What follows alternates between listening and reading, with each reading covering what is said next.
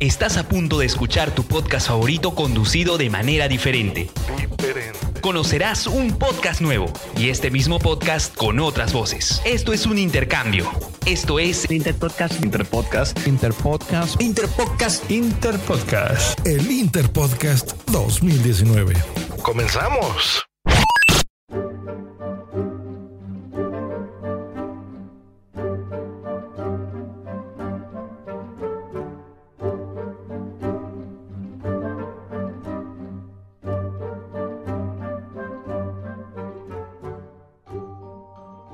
Un saludo a los oyentes y bienvenidos a Historia Ficción. Prepárense para la aventura, porque en este podcast van a escuchar una historia en mayúsculas, una historia de ficción, una ucronía. Hoy vamos a explorar una posible historia de la Guerra del Pacífico. En este episodio voy a hacer una imitación del podcast Historia Ficción que forma parte del Interpodcast 2019. Como se lo pueden imaginar, tendremos una ucronía que es más especulativa. Reitero, Hago este episodio como algo especial imitando al podcast Historia Ficción. Bueno, ya vamos a ir hablando de la historia. Y nada, decir que en esta historia no los voy a sorprender con datos desconocidos. Ahora sí, vamos a empezar con la ucronía. Durante este recorrido contaré algunas imágenes que resultan probables o posibles. Quiero recordar que este episodio forma parte del Interpodcast 2019 y que es la imitación del podcast Historia Ficción.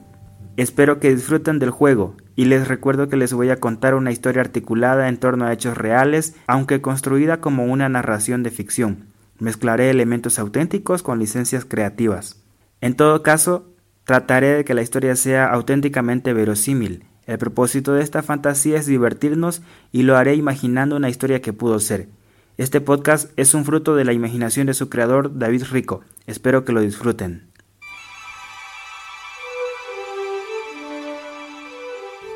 Durante el régimen virreinal, al iniciar el siglo XIX, las fronteras de la Capitanía General de Chile al norte estaban situadas en el desierto de Atacama, desde donde pertenecía a la audiencia de Charcas.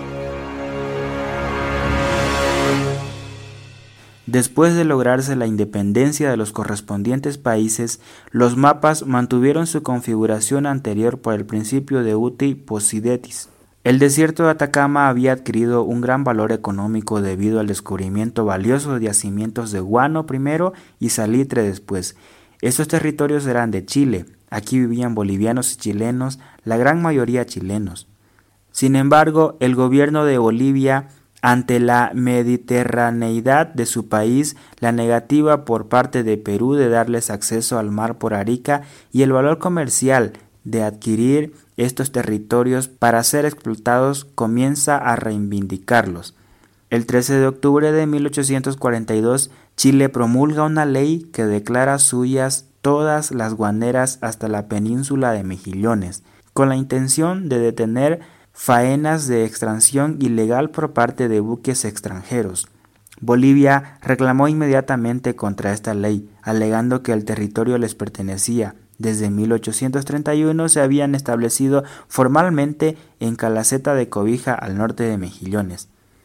Las discusiones se prolongaron por más de 20 años, en los que, a pesar de la seguridad que intentaban demostrar Bolivia sobre sus títulos, se mostró varias veces amedrentada por las notas del ministro Tocornal y los trabajos de Amunátegui en favor de Chile, publicados en 1863 y se negó a continuar las negociaciones, ese mismo año el Congreso de Bolivia facultó al presidente a declarar la guerra a Chile.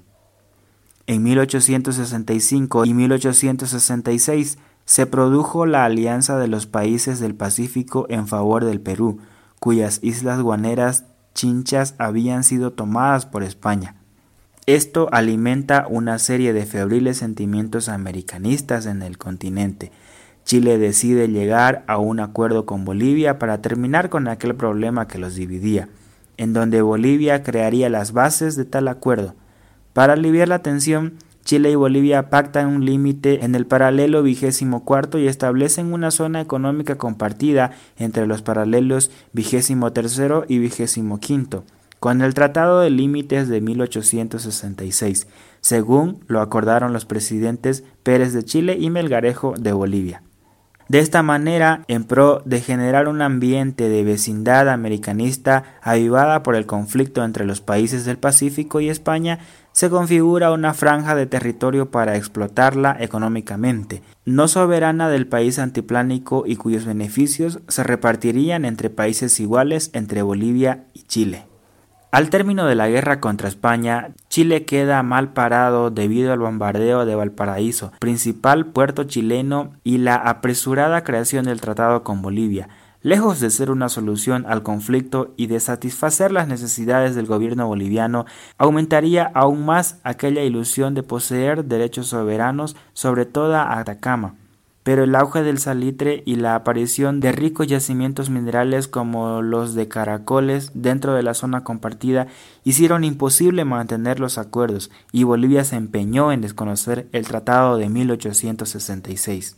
Al mismo tiempo, iniciaba hacia 1872 las conversaciones con el presidente Manuel Pardo de Perú, que al año siguiente culminaron en la firma del pacto secreto contra Chile, al que además se invitó a la Argentina.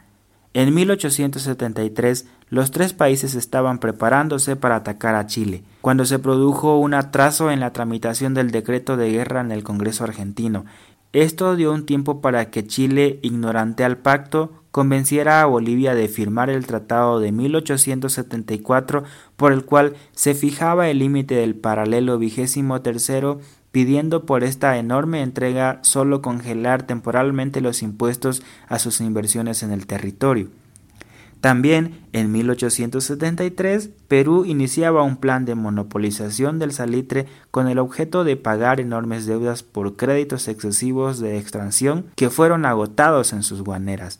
Bolivia se había manifestado dispuesta a vender los derechos de explotación salitrera en Atacama al Perú, pero las inversiones eran mayoritariamente chilenas. Perú iniciaba entonces una política de apoyo mutuo con Bolivia. Abusos reiterados de parte de las autoridades altiplánicas y peruanas en Atacama y Tarapacá despertaron grandes resquemores y estuvieron a punto de terminar en un lanzamiento armado en la población chilena en Antofagasta, ciudad en la que más del 90% de la población estaba constituida por ciudadanos chilenos.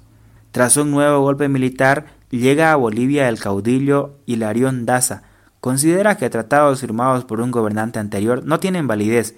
En febrero de 1878 decreta una alza de los impuestos a las empresas chilenas e inglesas en Antofagastas, violando por completo el tratado de 1874 al subir 10 centavos por cada quintal de salitre pensando que éstas estarían desprotegidas por el gobierno chileno. Amenazó con confiscar la totalidad de las infraestructuras de las compañías si éstas no cancelaban su deuda. En febrero de 1879 el gobierno de Chile ve agotados los intentos por evitar el enfrentamiento. Perú admite públicamente la existencia del pacto secreto y su compromiso de hacerlo efectivo.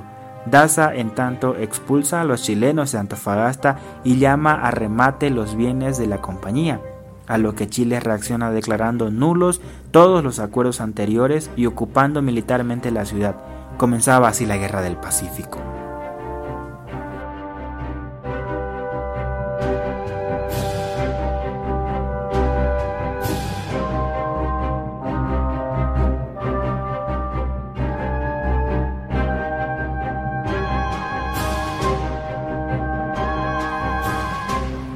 Una vez declarada la guerra, el presidente chileno designó a un general como jefe de ejército de operaciones del norte. El primer año de la guerra se desarrolló por vía marítima. Inicialmente dominó la Mariana peruana, pero finalmente la compañía naval fue ganada por la Armada chilena. Este duro golpe fue logrado de las varias incrustaciones en la costa chilena. Huáscar comenzó a ser perseguido sin cesar Finalmente, Huáscar aflojó su bandera en signo del triunfo del contrario. De esta manera, Perú perdió su mejor buque y también sufría la pérdida de uno de sus más valiosos marinos, Miguel Grau Mariana. Posteriormente, la guerra pasó a campo terrestre. Aquí, el ejército de Chile salió victorioso sobre las tropas mal equipadas del ejército de Bolivia y Perú. La batalla del Alto Perú de la Alianza dio lugar a la victoria definitiva de Chile el 26 de mayo de 1880, Como consecuencia, el ejército boliviano se retiró definitivamente de la guerra. Al poco tiempo, nuevamente Chile daría una estocada a la alianza defensiva de la derrota del ejército regular del Perú, comandado por el coronel Francisco en la batalla de Arica el 7 de junio del mismo año. Esta batalla se originó en el Morro de Arica. Acceder a este lugar era complejo, primero por su sobrealtura del nivel del mar y segundo porque se encontraba protegido por dos mil hombres peruanos, al mando del coronel Francisco. La planicie del Morro se fortaleció previendo un ataque marítimo. No obstante, la importancia del Morro con las comunicaciones entre las fuerzas chilenas hacía vital su captura. Los aliados conformados por unos 8.500 peruanos y 5.000 bolivianos ocupaban la zona al norte de Tacna, estos estaban al mando del general Narcisco Campero, nuevo presidente de Bolivia. En la mañana del 26 de mayo la artillería abrió fuego dando inicio a la batalla de Tacna.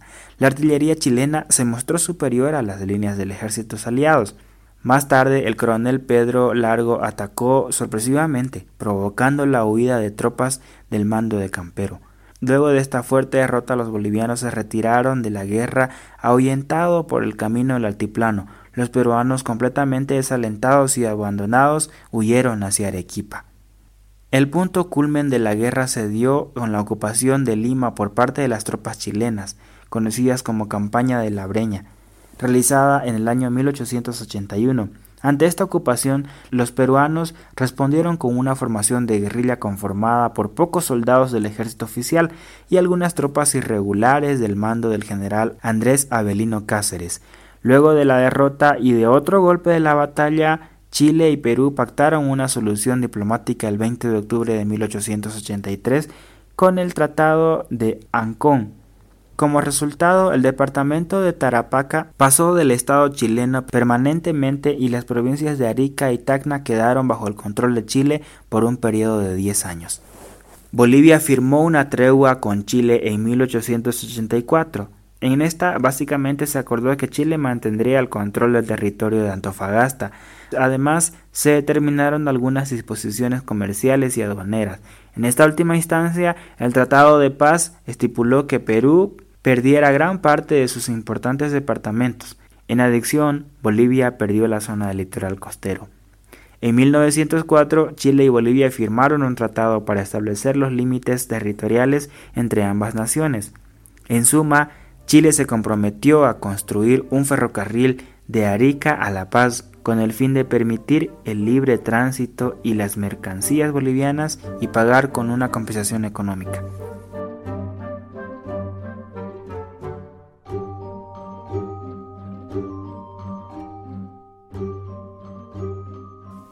Hasta aquí la ucronía sobre la Guerra del Pacífico. A continuación, les daré una cronología de la guerra con fechas reales. 1879. 14 de febrero. Las tropas chilenas ocupan Antofagasta. 1 de marzo. Bolivia declara la guerra a Chile. 1 de abril. Chile decide declarar la guerra a Perú y Bolivia. 12 de abril. Primer combate naval entre Cañonera Magallanes y las naves peruanas Unión y Pilcomayo. 21 de mayo, combate naval de Iquique. 8 de octubre, combate de Ángamos donde se rinde Huáscar. 5 de noviembre, las tropas chilenas toman Pisigua y Junín. 19 de noviembre, batalla de Dolores. 26 de noviembre, batalla de Tarapacá. 1880. 7 de junio, tropas chilenas toman el Morro de Arica. 25 de diciembre, ofensiva contra Lima. Desde 1879, cuando las tropas chilenas ocupan Antofagasta, hasta la rendición de Arequipa y la firma del Pacto de Tregua con Bolivia en 1884, muchos fueron los acontecimientos importantes que es necesario conocer. 1881, 13 de enero, Batalla de San Juan Chorrillos. 15 de enero, Batalla de Miraflores. 18 de enero, Ocupación de Lima. 22 de febrero, una asamblea de 150 notables designa un nuevo presidente de Perú. 5 de julio, Domingo Santa María es elegido presidente de Chile. 1882, 26 de marzo, elecciones parlamentarias en Chile. 10 de julio, batalla de Concepción. 1883, 10 de julio, batalla de Humachuco. 20 de octubre, Tratado de Ancón. 24 de octubre, rendición de Arequipa. 1884. 4 de abril, se firma el Pacto de la Tregua con Bolivia.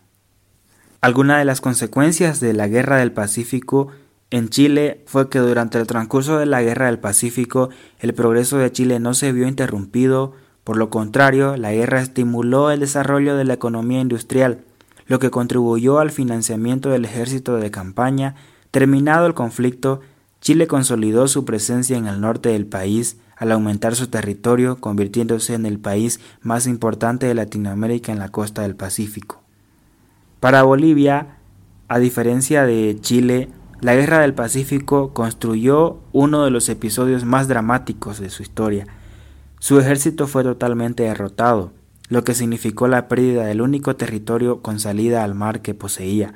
Desde entonces y hasta el día de hoy, el no tener acceso al mar ha significado un problema para Bolivia. Además, el territorio que perdió a manos de Chile le significó un gran deterioro en su economía debido a la pérdida del salitre, por lo que su crecimiento distó mucho el auge que vivió nuestro país. Para Perú, al igual que Bolivia, no tuvo buen recuerdo de su paso por la Guerra del Pacífico, ya que su participación significó la derrota de sus fuerzas. A diferencia de Chile, no detuvo su progreso durante la guerra. Perú sufrió grandes divisiones sociales. Por un lado estaban los campesinos indígenas y por el otro los terratenientes, creándose fuertes pugnas entre ellos. Por otra parte, las principales exportaciones de Perú habían sido el guano, el salitre y el azúcar. Bueno, con esto doy por terminado el episodio. Les agradezco que cada uno de ustedes se quede con lo que le parece interesante y que ignoren lo que les gusta. Estoy agradecido por tener oyentes tan maduros como ustedes. Bueno, con esto ya los dejo por hoy. Gracias por escuchar esta historia. Pueden seguir este podcast en Telegram, Facebook y Twitter como arroba historiaficción. Deja tu like si te ha gustado o deja un comentario en cualquiera de las redes sociales.